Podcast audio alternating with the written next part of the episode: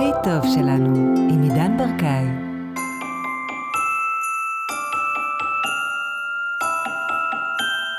בואו ניקח איזו נשימה, מה אתם אומרים? יאללה, בואו ננשום יחד.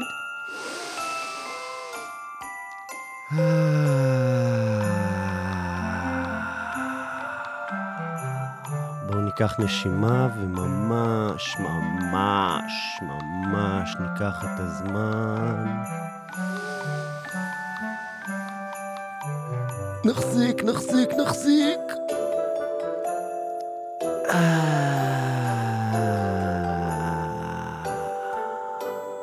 ובואו רגע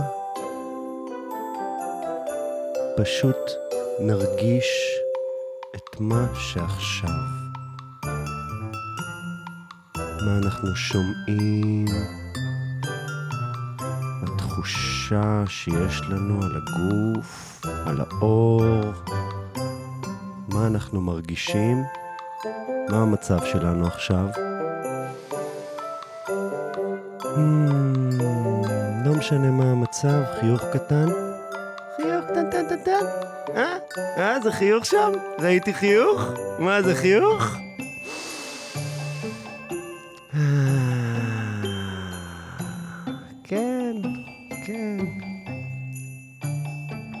משנה, לא משנה איפה אנחנו ממש עכשיו. בואו, אני סתם זורק רעיון לאוויר. בואו נחליט שאנחנו כבר עכשיו סיפור הצלחה. Hmm, כן, כן, ממש אתה או את. אתם סיפור הצלחה. לא משנה על מה. לא משנה, סיפור הצלחה נשמע כזה ענק. הצלחה כמו שאנחנו מגדירים אותה. הכנת לעצמך היום ארוחת בוקר? טובה? אכלת? עמדת במשימה? קמת בבוקר, הכנת לעצמך ארוחת בוקר טובה? את סיפור הצלחה. בואו ננשום את זה, אנחנו סיפור הצלחה. סוף סוף עשית את הכלים האלה שחיכו לך שם, אני לא רוצה להגיד כמה זמן. עשית את הכלים, העברת ויש גם על השיש. איזה סיפור הצלחה אתה.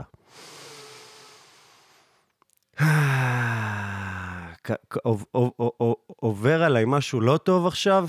וואי, איזה סיפור הצלחה אני, אני עומד בזה. ממשיך קדימה, מרים את הראש. לא פשוט לחיות. זה מאתגר. זאת עבודה, גם בלי העבודה.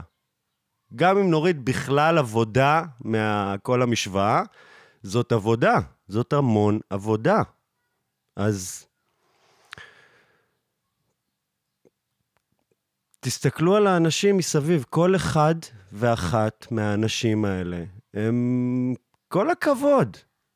כל הכבוד למין האנושי, כל הכבוד לכל אחד שקם בבוקר ומעביר עוד יום ומנסה להגשים את עצמו, או רק להתפרנס, או רק להיות נאמן לעצמו, לחפש את עצמו, להבין מי הוא, כל הכבוד. כל הכבוד. ואם אתם מקשיבים לזה בבוקר, אז בואו, קחו את זה כ- כמנטרה ליום, בלי הסברים. בלי הסברים, אנחנו לא חייבים את ההסבר הזה לאף אחד, ללמה אנחנו סיפור הצלחה. אנחנו פאקינג סיפור הצלחה.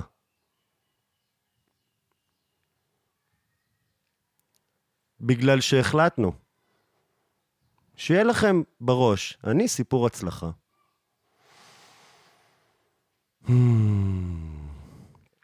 חשבתי לא מזמן על עניין הכישלון. אנחנו מפחדים להיכשל, תסכימו איתי. נכון? בואו נסכים על זה.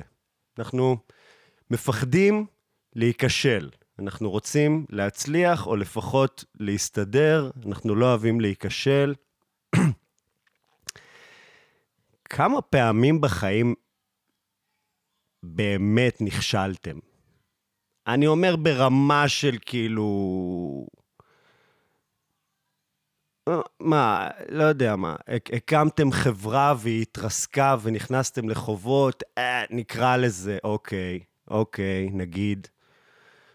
למרות שזה גם הסתכלות על פרק זמן מסוים והגדרה מסוימת, ויכול להיות שהמטרה שלכם זה להיות אה, אנשי עסקים, וזה עוד צעד בדרך, אז כאילו, למה? אז אתם עוד לא נכשלתם. זאת אומרת, באמת, אולי הרגע היחיד, באמת, להסתכל לאחורה ולהגיד, נכשלנו, הצלחנו, זה רגע לפני המוות, נגיד. נגיד שזה הסוף. אנחנו מסכימים, יש איזושהי הסכמה כללית שהמוות זה הסוף, אוקיי. שם, בואו נרשה לעצמנו שם לעשות חישובים, להגיד, אוקיי, אוקיי, נכשלנו, או הצלחנו, והצלחתם. וואלה, העברתם את כל הזמן הזה, כל הכבוד. אבל אני חושב על העניין הזה שאני מפחד, מפחד להיכשל.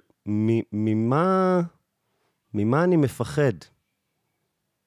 ממי אני מפחד? זה מה שאני מנסה להגיד. ממי אני מפחד? אני מפחד מעצמי. אני מפחד מה...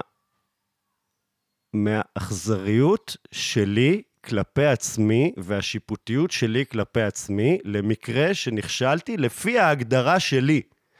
שהרבה פעמים גם ההגדרה שלנו לכישלון היא לא ההגדרה של הסביבה לכישלון. לפעמים מבחינת הסביבה היית ממש בסדר.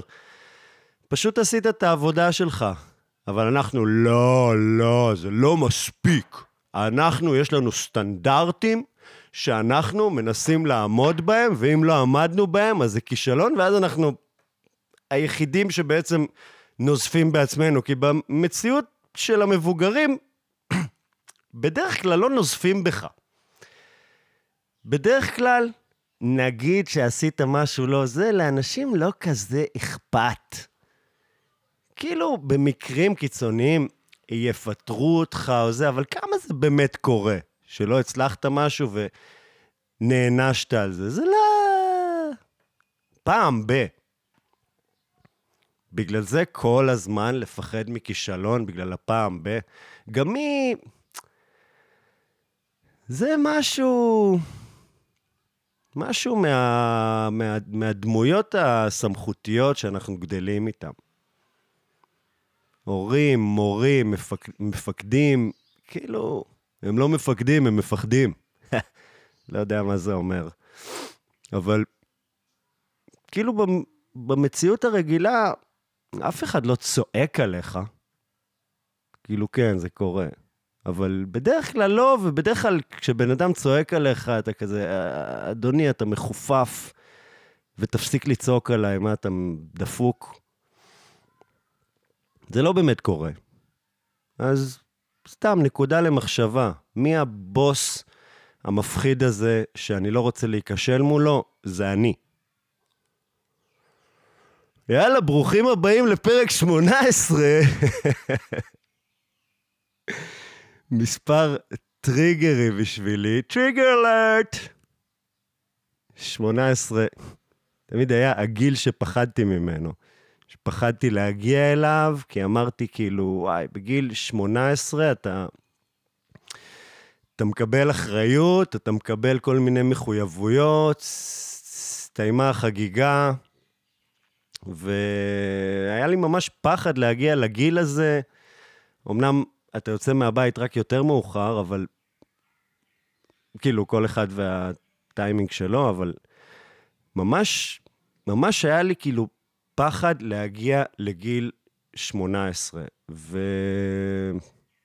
וואלה, 24 שנים אחר כך, אני יכול להגיד לכם שהפחד הזה היה ממש, ממש מוצדק. בואנה, באמת נגמרה החגיגה. היה נחמד. הכינו לי בשביל, הכינו בשבילי הכל, הכינו לי אוכל כל הזמן, היה שפע של אוכל.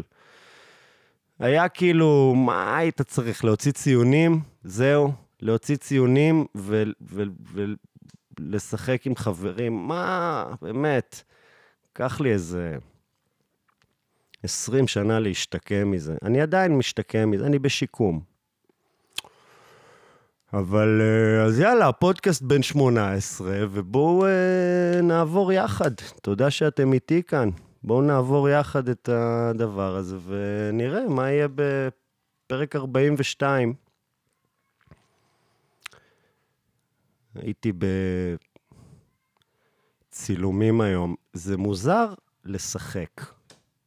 זה מוזר לשחק מישהו שהוא לא אתה. זה מוזר, כי אתה מנסה כל הזמן להיות אתה.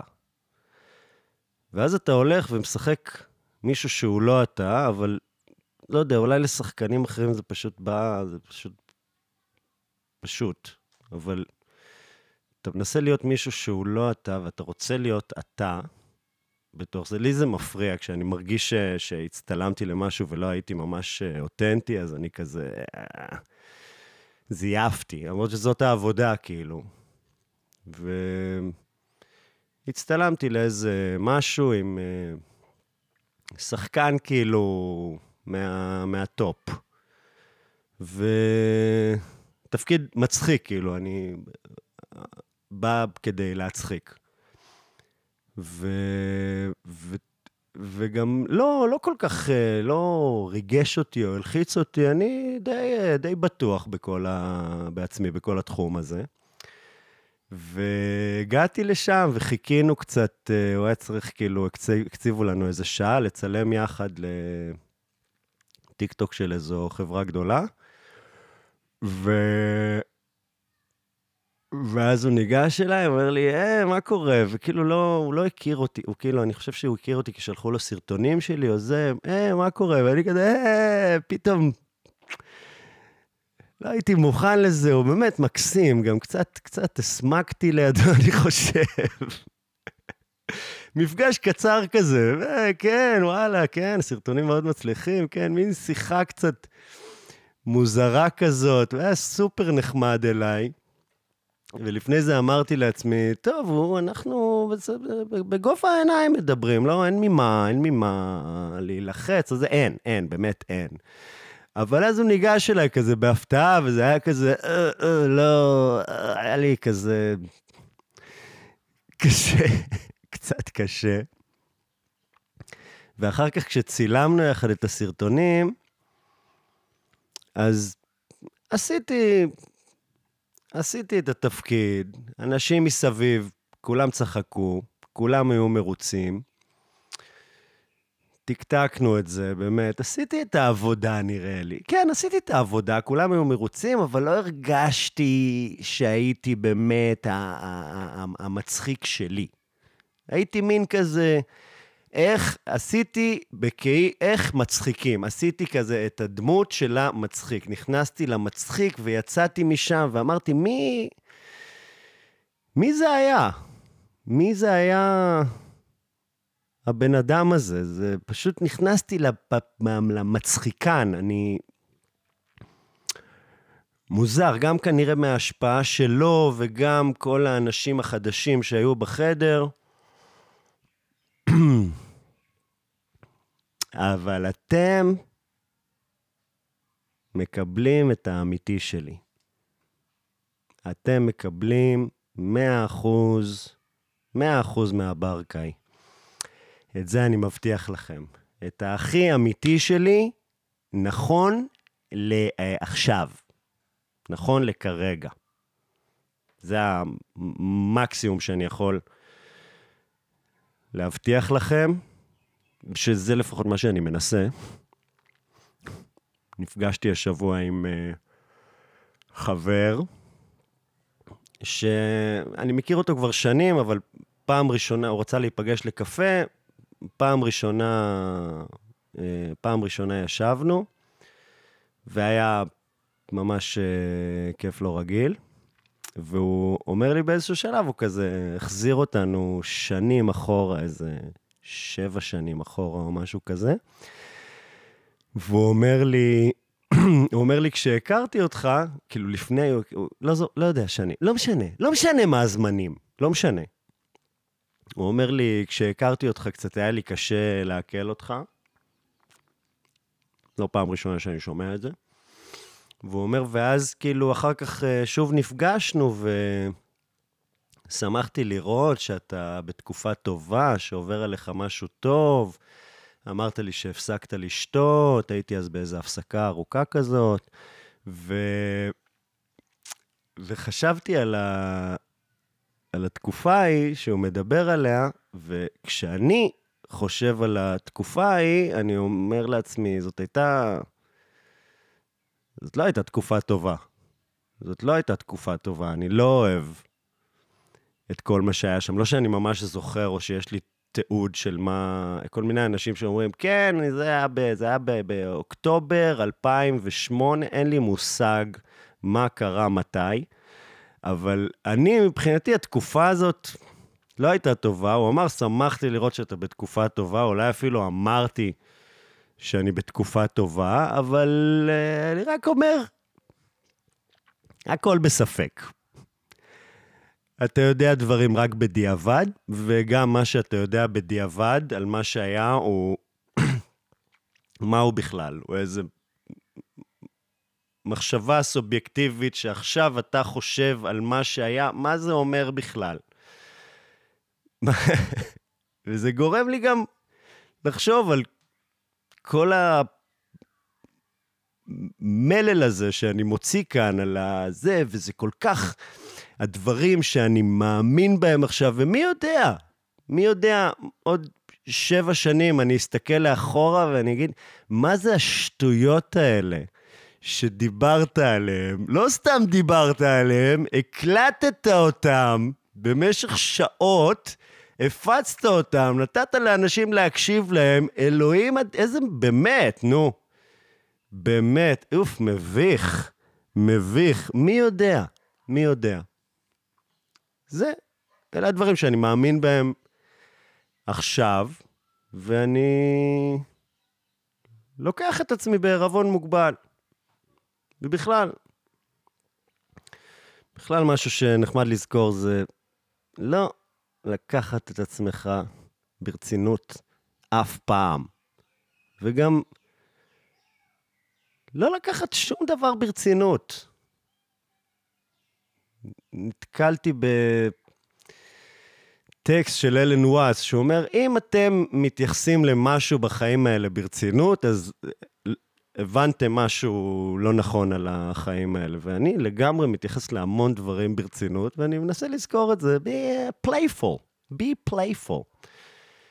מה, מה, מה רציני? כאילו, ברור שכשאני אומר כשאני שואל מה רציני, אז עולים לנו הרבה דברים בראש, ויש לנו דברים שהם מאוד רציניים ומטרידים בחיים שלנו, אבל ההתייחסות הרצינית אליהם קצת אה, יכולה לבאס, נכון? רציני זה מאוד רציני, כן, נכון, נכון. כל החיים האלה מאוד רציניים. זה כל מה שיש לנו, החיים האלה, אז זה, זה, זה רציני. אבל לא צריך להתייחס לזה ברצינות. ובכלל גם, כל החלוקה הזאת לתקופות, שמתי לב שזה דחף שיש לנו, ממש לתחום הכל בתקופות, כאילו שאנחנו כותבים על עצמנו את התנ"ך. מה כל התקופות האלה? כן, בתקופה ההיא הייתי מאוד, היה לי קשה, וזאת הייתה תקופה טובה, וזאת הייתה התקופה שמאוד התפתחתי בעסק, ועכשיו אני עובר תקופה מסוימת. מה, מה זה התקופה הזאת? באיזה תאריך התחילה התקופה הזאת? ויש על זה אחר כך מבחן למה כל החלוקה הזאת לתקופות. הרי זה פשוט רצף זמן. שלא מאט או לא, לא משנה את המהירות שלו, הוא נמשך מהרגע שאנחנו זוכרים את עצמנו עד, אתם יודעים עד מתי. ולמה אנחנו צריכים כל הזמן, כאילו, בואו, עזבו את זה. אני, אני רוצה לעזוב את זה. מה זה, את, את, זאת, את, זאת תקופה. עכשיו זאת תקופה שבה אני מרגיש ככה. בתוך התקופה הזאת, אני מרגיש מיליון דברים, ועובר מיליון דברים, וכל שנייה אתה עובר משהו, ו- ו- ו- ואתה משתנה כל הזמן, ומתפתח, ולומד, ואז מה... לעשות סדר. האגו מאוד רוצה לעשות סדר. חבר'ה, זאת תקופה. זה פרק, זה עונה תשע של החיים שלי. זאת העונה שבה אני סובל ממשבר אמצע החיים, ומה, למה? כי זה נוח, כי קשה לי להתייחס לזה כאל רצף פשוט בלתי נגמר. אני מבין, אני מבין. יש לנו תאריכים, יש לנו גילאים, יש לנו ימי הולדת, אנחנו חוגגים. מישהי אמרה לי, אני לא אוהבת לעשות uh, יום הולדת, כי, זה, כי, כי אני לא אוהבת להזדקן, אבל את כל יום, כל הזמן מזדקנת. זה לא רק יום אחד שזה מזכיר לך את זה. גם ביום שהוא ממש ב... בסתם באמצע השנה, את מזדקנת באותה מידה. אבל זה מזכיר, אני גם, אני גם אוהב. תכלס, התחלתי לאהוב את התאריכים. התחלתי לאהוב את החגים ואת הראש השנה, וזה זה גם טוב, זה נותן לך איזושהי אחיזה. אז מה אני אומר כאן? את ההפך בעצם? אולי, כן. נחמד גם לקבל אחיזה בתוך כל הכאוס הזה. וגם משהו אחד אני ממש אוהב, שה, ש, ש, שזה מתחלק לימים. זה אני ממש אוהב. איזה מזל יש לנו שזה מתחלק לימים. ש, שכל יום נגמר בלילה, ואז אנחנו ישנים, ואז מתחילים עוד יום. תחשבו שזה היה רצוף. לא היינו מחזיקים שבוע, היינו כאילו מתפרקים כאן לגמרי כ, כ, כגזע. תודה, תודה על הימים. תודה על היום והלילה. איזה כיף.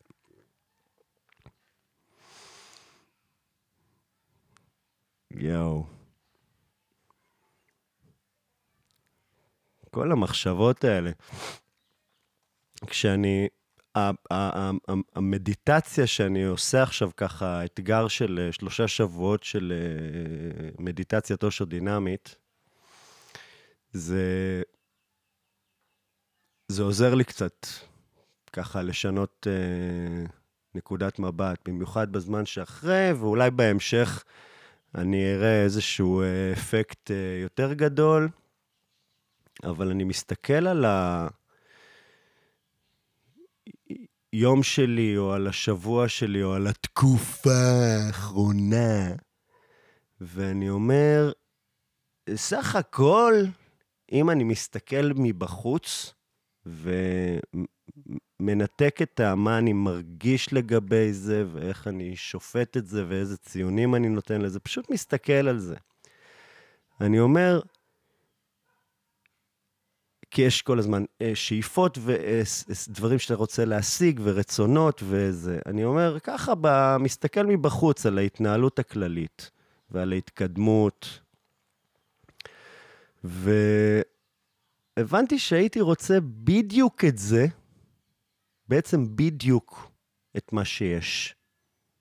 הייתי רוצה בדיוק את זה, בדיוק בקצב שזה קורה, בדיוק את הכל, אחד לאחד, רק בלי כל ה mind fuck הבלתי נגמר הזה, שה mind שלנו מאכיל אותנו, אותי. מדבר עליי, עליי. לא משליך כאן על אף אחד, אני. הכל ממש בסדר, אנרגיות, עשרה אחוז מהאנרגיות בשביל פשוט ככה לנהל את הכל, ועוד 90 אחוז מהאנרגיות שלי מושקעות בכל ה mind fuck הבלתי נגמר הזה. אז בואו ננשום.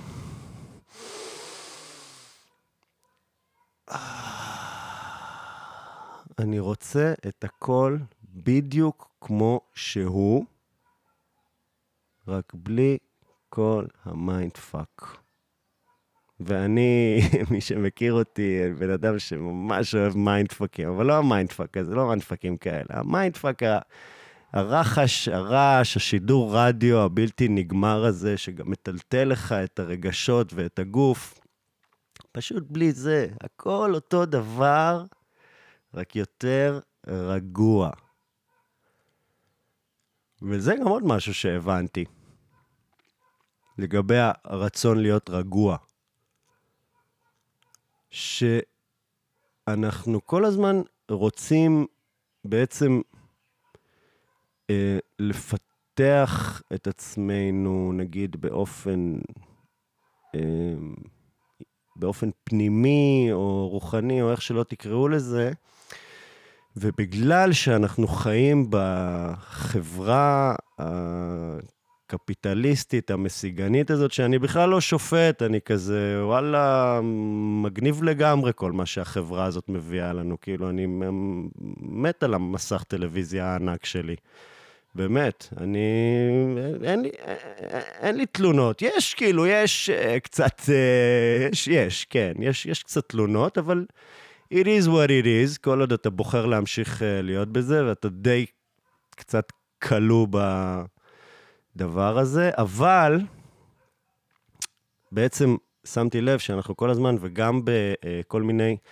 אה, סרטונים רוחניים שאתה מקבל מכל מיני כיוונים ומדריכים וכל מיני תובנות, תמיד כאילו בעצם יש גם מטרה קפיטליסטית בסוף השיעור.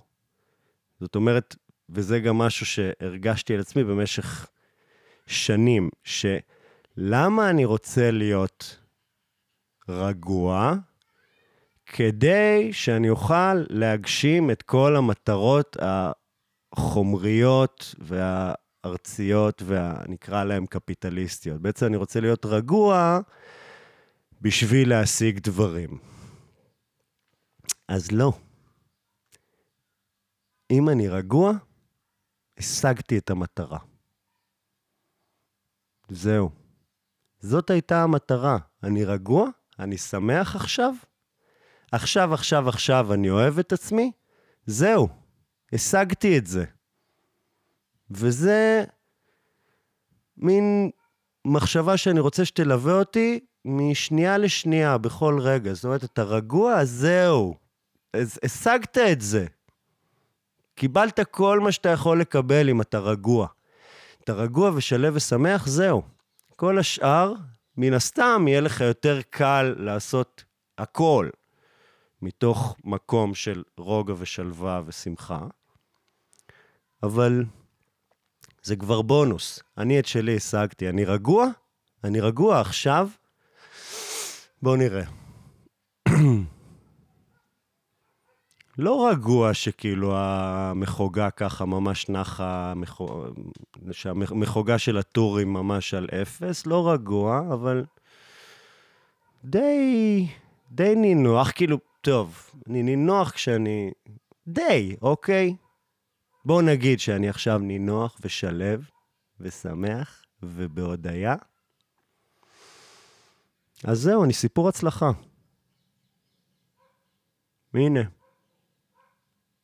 אני סיפור הצלחה. ערכתי סרטונים של איזה חברת ביג uh, פארמה, לא משנה שמות, שמקדמת סרטונים על uh, הפרעות קשב. שגם בעבודות האלה, כל דבר, אני רואה כאילו, כל פרויקט שמגיע אליי בדיוק בא להגיד לי איזה משהו. ולפעמים המשהו הזה, זה תפסיק לקחת את הפרויקטים האלה. אבל uh, מביא איזה משהו, פתאום סרטון על הפרעות קשב. שאני לא מסתובב כאילו בעולם ואומר, יואו, איזה הפרעות קשב שלי, הפרעות קשב שלי, אבל חד משמעית, יש לי הפרעות קשב ברמה מסוימת. וישבו שם שני אה, אה, רופאים או מטפלים, או... לא הבנתי בדיוק. שניהם, אני רק אגיד, אני בטוח שהם עזרו למלא אנשים. הם... אה, תרפיסטים, והם גם אה, ממליצים על כל מיני אה, שיטות, וגם על טיפול תרופתי, ולא... אני בטוח שהם עזרו למלא אנשים. והמטפלת, שהיא וואי, מקסימה, אני באמת מצאו מישהי שמה זה המצלמה אוהבת, מקסימה, והם נותנים שם כל מיני טיפים. והיא אומרת שם, בשיא הקסם והכריזמה והביטחון, של אה, אה, שמשהו שיש כל מיני תרגולים שגם עוזרים, יש גם כל מיני אה, שיטות שעוזרות להתמודד עם, עם בעיות קשב, ואחד מהם זה חוק החמש שניות. שאמורים להגיד חוק חמש השניות, אבל זה דיגיטל, אז לא משנה. חוק החמש שניות, שזה שאם אתה אה, מחליט אה, לעשות משהו, אז יש לך חמש שניות עד שאתה קם ועושות, נגיד כלים זו דוגמה מעולה. אה, יש לך חמש שניות עד שאתה קם ועושה אותו, כי, אחר, כי אחרת המוח מתחיל אה, לחשוב יותר מדי ולעבוד יותר מדי וליצור את הערימות האלה של המחשבות, ואתה לא עושה את זה. ואני מסתכל על זה ואני כזה, על מה את מדברת? אחותי, איזה חוק החמש שניות. את מבינה מה הולך לי במוח? נראה לך שאפשר בכלל להחליט על חוקים עם מה שהולך שם? אני במקום אפל, גברת. את יודעת איזה ערימה של מחשבות, איזה ספירלה הולכת כאן, טייפון,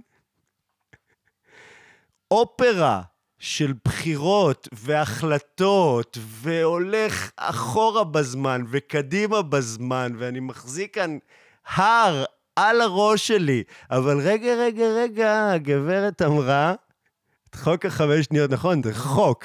יש לי חוקים, איזה חוקים? על מה את מדברת?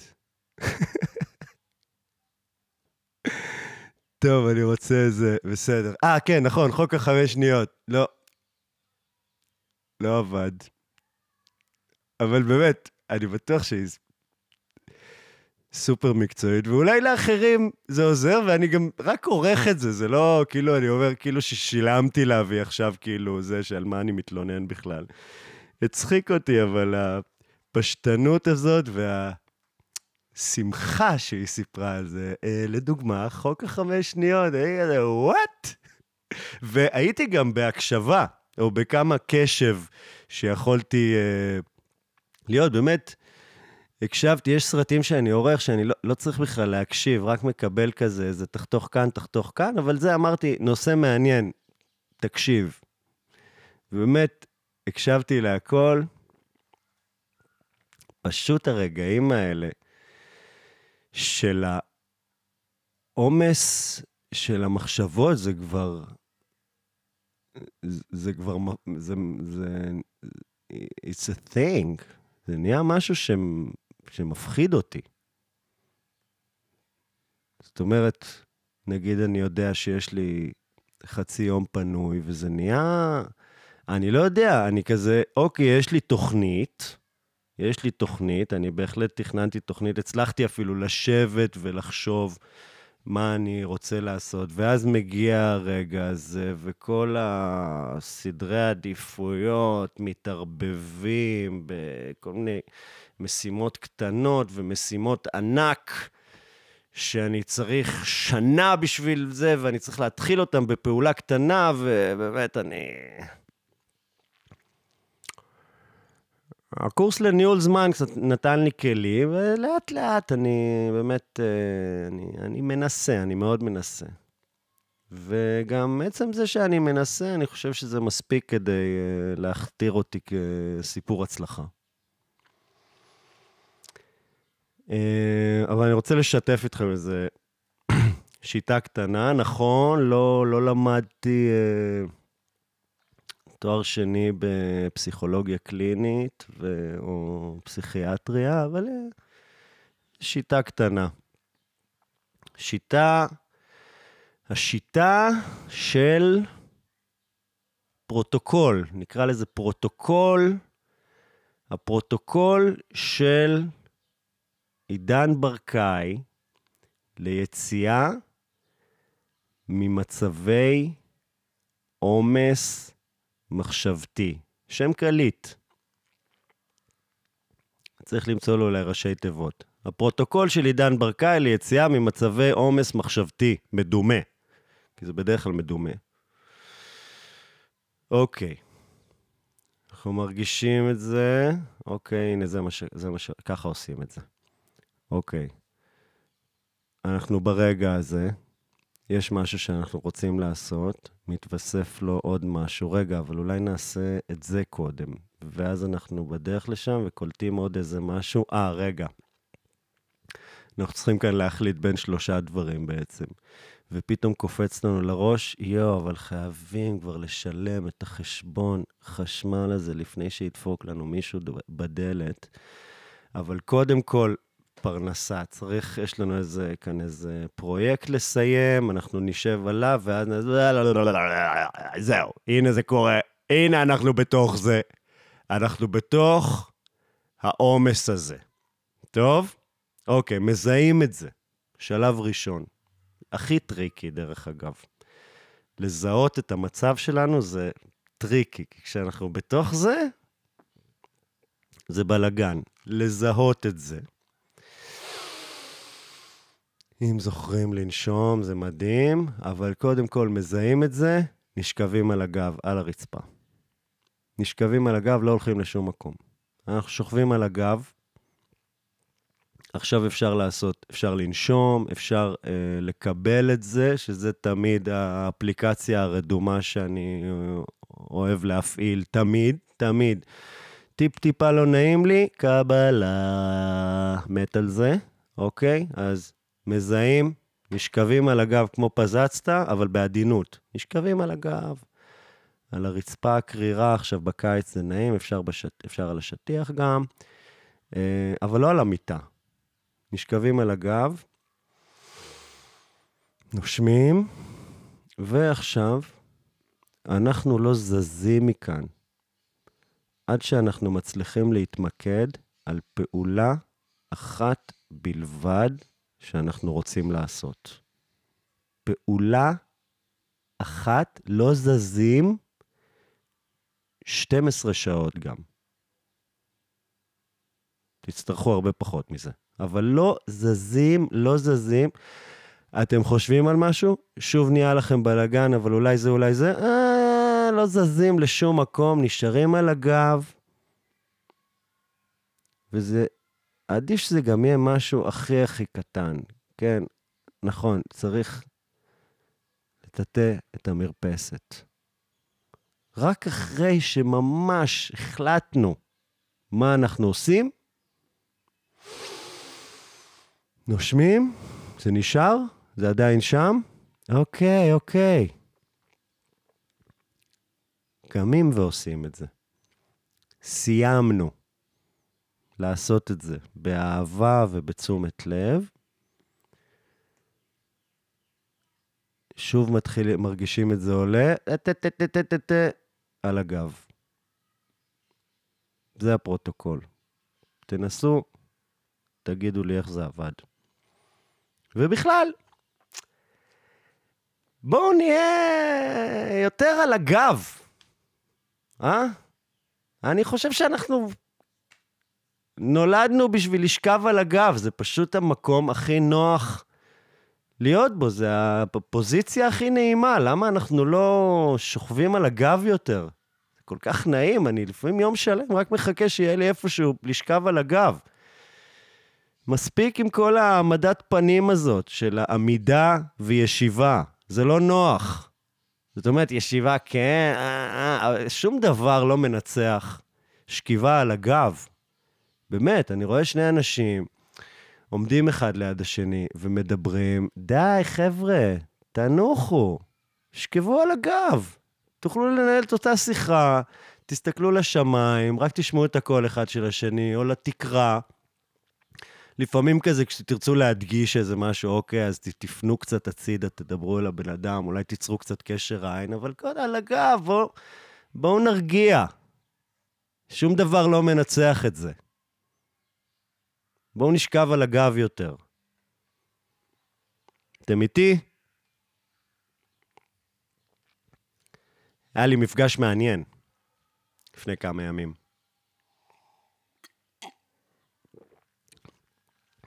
הייתי בקפה ביום שישי, ישבתי על ספסל, היה לי את הקפה שלי, מקום טוב על הספסל, לא היה כמעט מקום בכיסאות בפנים ובכל האזור. הגיעה חברה, אה, וקמתי לדבר איתה. דיברנו כמה דקות, ותוך כדי אני רואה שמישהי התיישבה לי בספסל, ככה זה, אה, אמרתי, יהיה בסדר. היא בטח אה, בסדר. גם חברה שישבה שם ליד, היא יודעת שאני יושב, שהיה הכל בסדר. הם יודעים, הם יודעים, מי, ש, מי שאחראי יודע שזה, ה, שזה המקום שלי שם. ואחרי ככה מספר דקות, אני חוזר לשם, אני חוזר, זה הכל כאילו מרחק של שניים וחצי מטר, זה חוזר. חוזר למקום, מרים את הקפה שלי שהנחתי על הרצפה, ואז האישה הזאת אומרת לי, ש, שתיתי לך מהקפה. והיא מחזיקה את הכוס קפה, שהיא בעצם הייתה הכוס קפה שלי, ואני מחזיק את הכוס קפה שלה. והיא אומרת לי משהו, שם דברים התחילו כבר להיות מעורפלים. היא אומרת לי, אז, אז, אז תביא לי את זה, אני אחזיר את הקפה, תביא לי את הקפה. אני אומר לה, זה שלי? היא אומרת, לא, שלי היה מלא, אני כזה, גם שלי היה מלא. מין והיא אומרת לי את זה, מבין כזה, שתיתי לך את הקפה. לא, לא, לא מתנצלת, יושבת במקום שלי, ואני... אני פשוט, אני הייתי בהלם מהסיטואציה המטופשת הזאת. אני הייתי, ב, אני הייתי בהלם, אני עמדתי מולה, ואני... אני לא ידעתי מה לעשות. וגם החברה שדיברתי איתה היית, הייתה לידי, ואני... אני לא ידעתי, אני קפאתי. אני אמרתי לה, טוב, טוב, שתיתי מה, שלוק מהקפה שלה, התבלבלתי. מאוד, אולי אמרתי לעצמי, טוב, אולי הקפה שלה, אז עכשיו הקפה שלה הוא שלי. ושתיתי ממנו, ולא היה לי טעים, כי קפה זה מאוד ספציפי. והיה לי מוזר. והייתי כזה, מי היה, מה, מה זה האישה הזאת שנפלה עליי עכשיו? למה לקחה לי את המקום? זה המקום שלי. זה המקום שלי, והיא לקחה לי אותו. הנחתי שכשאני אחזור, היא פשוט תקום ותגיד, אוקיי, סליחה שתפסתי לך את המקום, וזה זה לא קרה. ו... אז התיישבתי עם החברה לידה על הספסל, והיא הלכה אה, להחזיר את הקפה, או עשתה שם איזושהי מנהלה, והיא חזרה, והקפה שלה הוא היה על הספסל, הנחתי אותו על הספסל, והוא היה בינינו כזה. והמשכתי לדבר עם החברה כשמשהו עובר על הגוף שלי עכשיו. זה היה התקלות, לא, לא היה לי נעים. ודיברתי איתה, ניסיתי להמשיך uh, עסקים כרגיל. ואז האישה הזאת אומרת לי, uh, אתה יכול uh, לקחת את הקפה מכאן? לא נוח לי. ואני אמרתי לה, תקחי את את הקפה. והיא אמרה לי, אתה לא צריך להיות נבזי אליי. אתה לא צריך להיות נבזי אליי. מבחינתי, אה, לא הייתי נבזי, כן, היה טון במה שאמרתי עכשיו. לפני זה הייתי slightly passive aggressive, כאילו לא הייתי קורא לזה נבזי בהגדרה שלי, לא הייתי כזה, מה שאני קורא לו נבזי, לא הרגשתי שזה מה שהיה שם. אבל זה מה שהיא אמרה לי, ופשוט בשלב הזה כבר האנרגיות היו לי כל כך קשות, שאמרתי, אני לא יכול להישאר לשבת כאן, וקמתי ולקחתי את התיק שלי ומה שהיה שם, והיא אמרה לי משהו כמו, אין לך זכות אה, להיות, להיות נבזי אליי. ואמרתי לה, תשמעי, את אה, לוקחת לי את המקום, את שותה לי מהקפה, את מגרשת אותי מכאן, את מעליבה אותי, כאילו, מה, מה, מה, מה, מה את רוצה? יכול להיות שאמרתי את זה בקצת פחות ביטחון. יכול להיות שהיה לי איזשהו רעד כזה, קל בקול. והיא אמרה לי, אה, זה ספסל של כולם, זה לא זה, ולך אין זכות להתנהג אליי ככה, ואני אה, הלכתי משם. שני ספסלים ליד.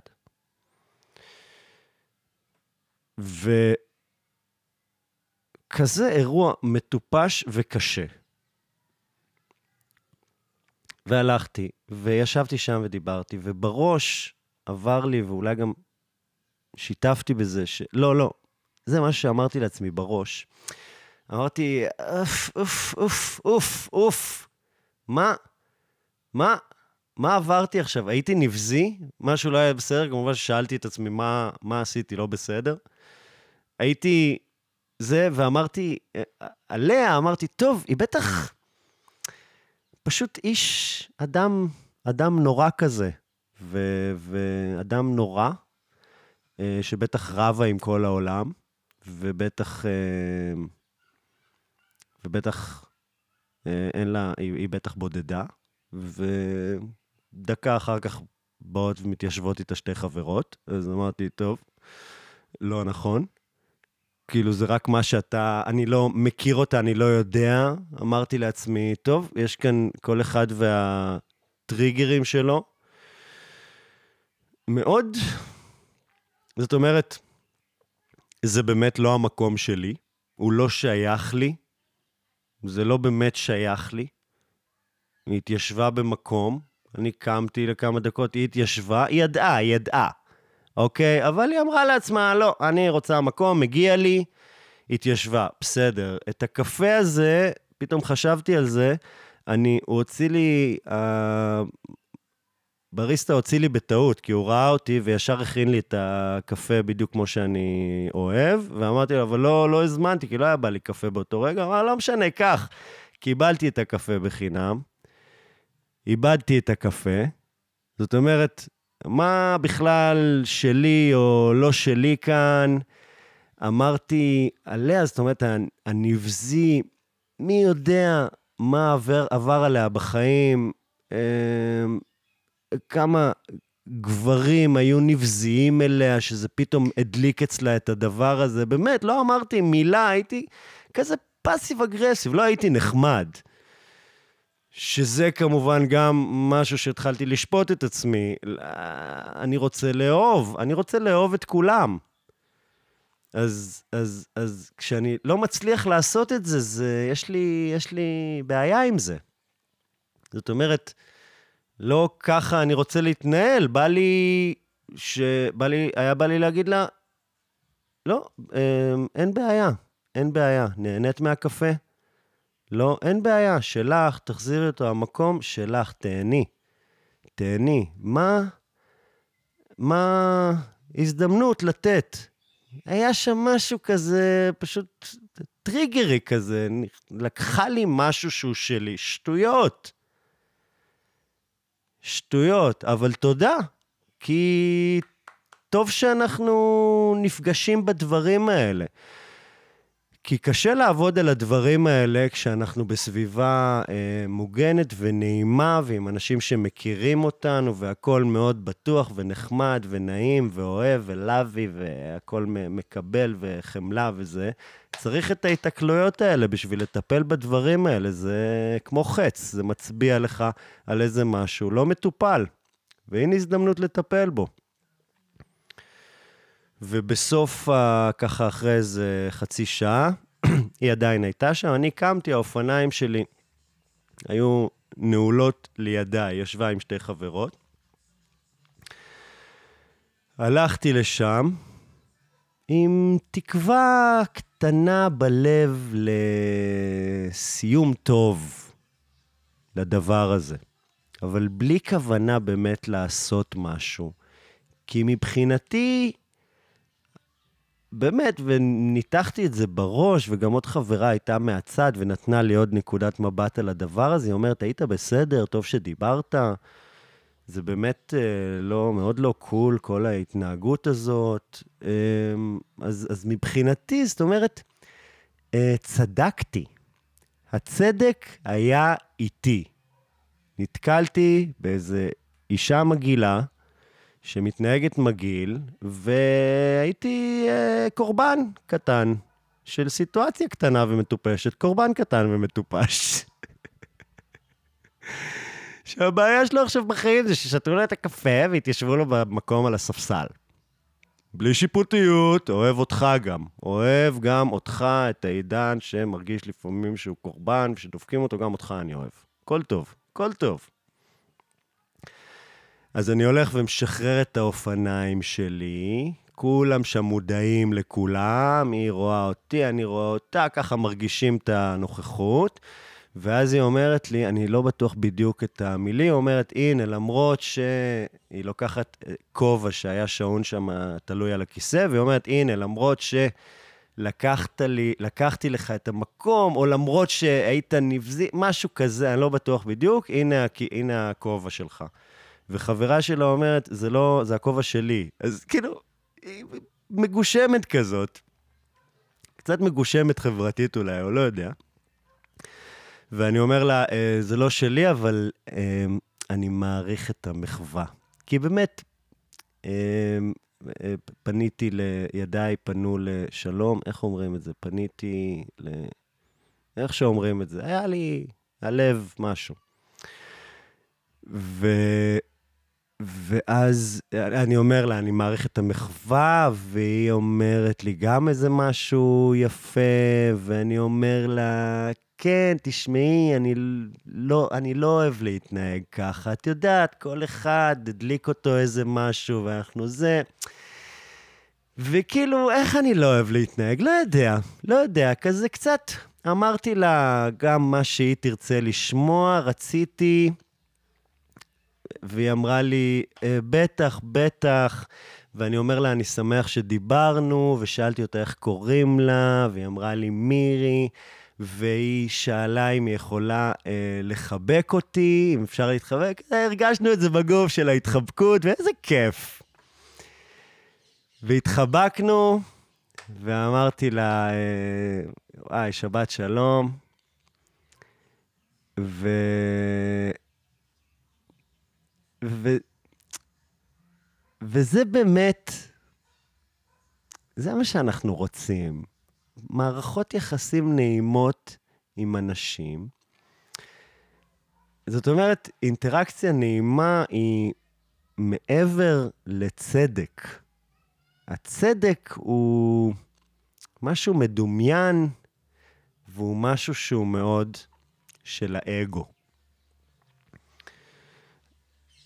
מה צודק? כאילו, מה זה צדק? יש, נעשה משהו לא חוקי, יש מערכת משפט. גנבו לך, כן, זה לא צודק. זאת אומרת, כן, כן, יש... אנחנו מאוד מתעסקים בצדק. עכשיו, לפי הצדק, באמת, אני אומר, היא, היא הייתה לא צודקת, אני צדקתי. אני צדקתי, היא התנהגה אליי אמ, מגעיל, והייתה כזה, כאילו, חדרה לי למרחב, שתתה לי מהקפה, היה שם כאילו משהו אלים. אבל כאילו, fuck justice. מה זה משנה? מה זה משנה מי צודק? באמת, מה זה משנה? אם צדקתי, בדרך כלל גם אתה אומר, אני צודק, הבן אדם השני חושב שהוא צדק, אף אחד לא טועה. זה עניין פשוט של התפיסה שלנו. לעלות מעל זה, זו תחושה מדהימה. של ועשיתי את זה גם כמה פעמים ב... בשנים האחרונות עם uh, כאלה דמויות מהעבר. ש... זאת אומרת, אתה מרגיש שנפגעת. בדרך כלל גם הצד השני מרגיש שהוא נפגע. הזמן עובר, ומה זה משנה כבר? מה זה משנה? אתה מרגיש שנפגעת? לך תגיד, תשמע, אני ממש מצטער על איך שדברים קרו. אוקיי, אוקיי. סוג של לקיחת אחריות. אבל מה זה משנה? תגיד, אני מצטער על מה שעשיתי. אני מצטער. או תסלח, סולח, אני סולח, אני מצטער. כאילו, זה לא משנה. זה מה שאני אומר, זה כבר לא משנה באיזשהו שלב מי צודק. בשום שלב. מה שמשנה זה האהבה. והנה גם, רציתי להגיד לה, אני אוהב אותך, זה מה שרצינו להגיד. וכשהיא היא שתתה לי מהקפה, רציתי להגיד לה, אני אוהב אותך. זה מה שרציתי, לא הצלחתי. לא הצלחתי בגלל שהאגו שלי היה כזה, אה, לקחו לך, לקחו לך, למי אכפת? מה לקחו לי גם? כלום. מקום לשבת, היה כיסא ליד, היה עוד ספסל. מה לקחו לי? קפה שאפילו לא שילמתי עליו. זה נהדר. זה נהדר. אנחנו כל הזמן סובלים אה, מפגיעות, או סובלים מזה שפגענו, ו... ומנסים לעשות עבודה פנימית בשביל לעבוד על זה, או להתעלם מזה, וזה לדעתי פשוט לא עובד. הכתמים האלה נשארים לך על הנשמה. ואפשר, העבודה הפנימית היא טובה, אבל הבן אדם עדיין קיים, בדרך כלל. אפשר פשוט לבקש סליחה, לדבר, טובה ענקית לשני הצדדים, בדרך כלל רק עצם זה שאתה פונה למישהו, הוא כבר מתרגש. ומי היה לא בסדר, כבר פחות משנה. הנה, לא נעשה כאן חוסר צדק, שנינו עדיין על הרגליים, שנינו עדיין כאילו חיים את החיים שלנו. שוב, תמיד יש בראש אה, דוגמאות קיצוניות. כן, אה, גנב לך מיליון שקל. כן, יש דוגמאות קיצוניות, בסדר. אבל יש את החיים הרגילים, שזה סך הכל דברים שאנחנו עומדים בהם. אנחנו בסדר, אנחנו מסתדרים. וזה מאוד משחרר, וזה מרים, וזה כמו למרק את הנשמה. יש לך שם איזה משהו שיושב עליך מאיזה מערכת יחסים שהסתיימה לא ברור, לא משנה אם זה רומנטי או עם חבר או לא משנה מה. היה כזה, זה, איזה טוב to reach out, לדבר על זה, להעביר על הכתם הזה בנשמה את ספוגית הפלא. תענוג. הצלחת לעשות דבר כזה? היי, יש לי חדשות בשבילך. אתה סיפור הצלחה. אוהב אתכם מאוד. שיט. החזקתי את הצרידות הזאת כל הפרק, על הסוף, על הסוף, על המילה האחרונה. אוהב אתכם מאוד. אמ, זהו, תודה.